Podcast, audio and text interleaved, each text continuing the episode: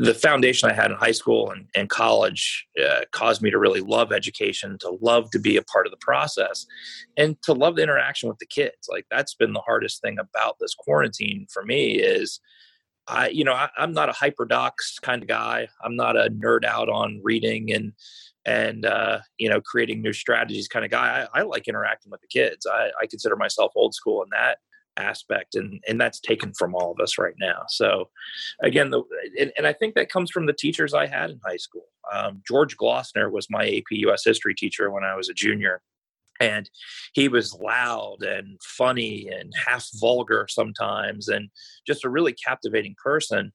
And someone like him made me think being a teacher was a pretty cool profession.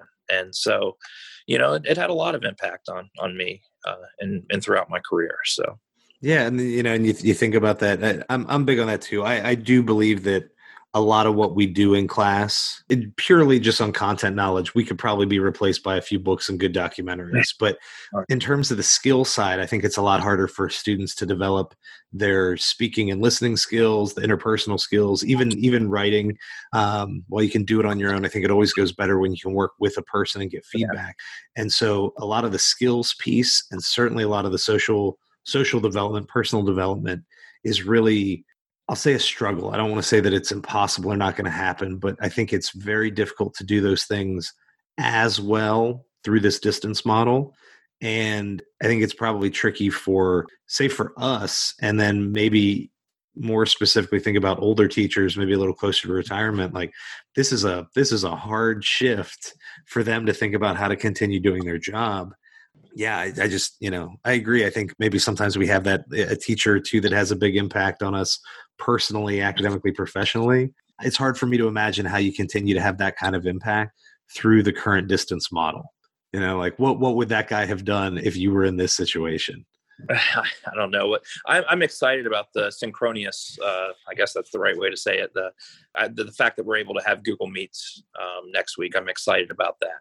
Yeah, really. I, I agree. And that's one where as we've gotten more guidelines on, you know, instruction and recording it or posting or posting notes or whatever, I'm I'm pretty, you know, at least for now until the guidelines change again, I'm pretty set on the idea that I want to create the content separate.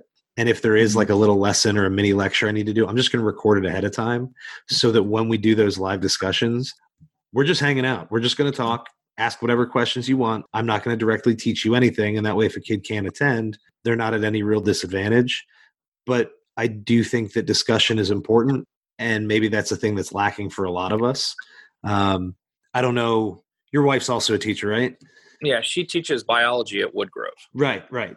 You know, maybe you guys are both in similar situations, but I talk a lot and my job makes that easy to do. You know, you see so many different kids in the day in the hall in the room. I've been looking, I've been branching out into Twitter and things just because like my wife can't stand to listen to me talk anymore 30 days at home. So uh, that's the, the live meetings are going to be good. So, all right, for what did, what did you major in in college? By did you major so, uh, in history? Social sciences. Social sciences. Uh, yeah, that's what, like the catch-all major where you can teach everything from sixth grade to twelfth grade in social studies. Right. Most of my concentration was in uh, political science, though. Okay. Is AP Gov your favorite class to teach? Oh, absolutely. I was lucky enough in my second year of teaching to get uh, to teach AP Government, and I've had it ever since. So, just a fascinating class to see kids discover themselves, to see kids discover alternate viewpoints, to to see kids become more involved in the in the system uh, is very rewarding for me. Uh, yeah. You know, with with history, every time you teach the Civil War, it ends up the same way right? right. You, you, know who's going to win the revolution. But with political science, I basically teach them a system, we evaluate a system, and then things that we can't explain happen. You know, I remember telling my kids that there was no way that Donald Trump would win the Republican primaries because you know Jeb Bush and the, the other old pros knew the knew the tactics, they knew the game, and and that it, you know waging a campaign through Twitter just wasn't going to win. And I was, as the president would say, wrong. You know, and so you know so things are always redeveloping in political science and it's fascinating to study it and discuss it and, and discover it with the kids as our world is changing right yeah and, and to keep it live that's actually where my my favorite class is ap english language and composition you know i've got three sections this year and the, the whole the whole thing is just argument The whole thing is just rhetoric. So I, I always tell them, you know, this is a skills class. There's very little content knowledge. The AP exam doesn't ask about terms. It's can you read, think critically, write analytically or persuasively, but it's all argument, you know. And so I was telling you know, we can do anything if as long as it involves words, we can use it. You know, it's fair game. And so we do a little bit of everything with it. And one of the things that I'm having kids work on for those AP classes is a book. Uh, I picked four books all about being wrong. One of them is actually called Being Wrong. And so I'm ready to start the conversation next week because before school's closed, kids kept asking me, "What do you think's going to happen?" I'm like, ah, we might close down for a little bit. I don't know, you know. And I was, I, I think, in retrospect, I was working from inferior information and i was maybe also being a little too optimistic but i had this like great personal example of like i am ready to talk about how i was wrong very recently about kind of a big deal and that's something we're, we're going to work through. So while i don't necessarily want to work them directly on pandemic issues i don't want to create any stress or problems i can certainly talk about our response to it, it are you guys like can you or will you use any of the current events of like what the government can or can't do in terms of say quarantines or public safety or things like that is that a part of what you're planning? Oh right now is a treasure trove and federalism and uh, executive powers uh, and many things to teach but you're exactly right because our principal asked us to be careful about the pandemic and directly referencing this as it you know can can really be hard on the kids uh, but I'm thinking next year when we talk about powers of the federal government versus the states, uh, this is going to feed nicely into to federalism. You know, with a presidential stay-home order uh, versus each individual governor's police powers.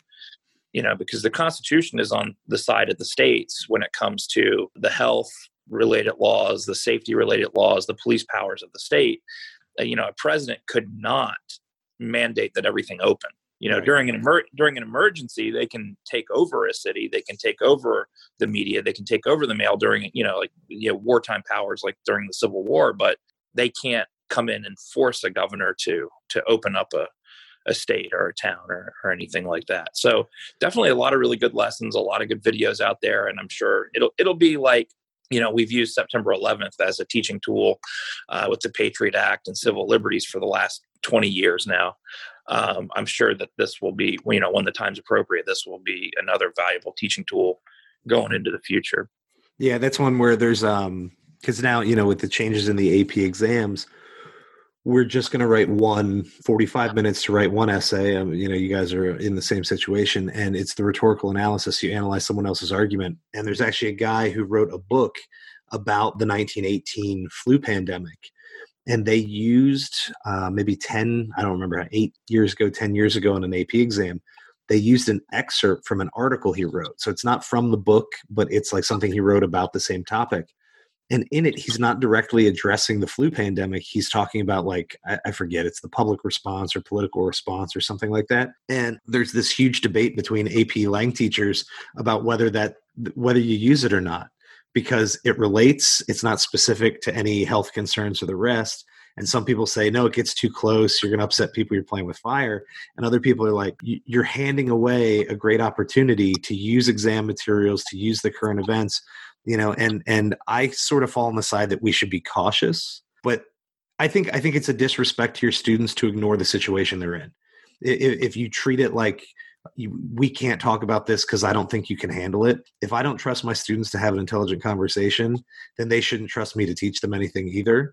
But I do think that there's a line there, and I, I think that's tricky. And, and it's probably a bigger deal for you in government than it is maybe for me because so much of what you're teaching deals with the current events. Do you guys, it, it for any of that, I mean, either in terms of how far you're willing to go in those conversations or in terms of like the exam prep, how much do you feel like the current situation is going to dictate those conversations? It, it's going to dictate those conversations a lot. And I feel like your course and my course align nicely. Um, as far as kids being able to make those arguments, being able to make counter arguments and, and, rebuttals and stuff like that, that goes right into our argumentative essays. You know, it goes right into being a good citizen, you know, and, and you you touched on how, you know, how delicate this could be. But you're right, the, the kids are smart. They they have access to more things than than we would believe. They're they're doing things on social media that we're not even caught up on yet.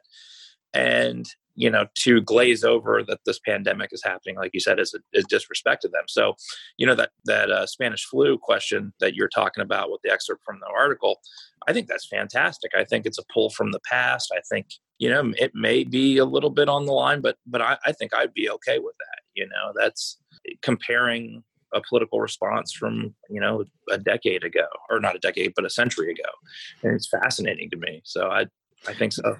Yeah, I, you know, and this is also where I think as teachers we we need to be cautious because obviously we have people we answer to and, and rules maybe that we need to be following, et cetera. But we probably also need to be aware that when you get a blanket statement that covers an entire school division, that's including elementary, middle, and high school. Right. And so recommendations about how much or how little to discuss, say, shutdowns or health issues are probably different when we're talking about third graders versus juniors right. or seniors in high school.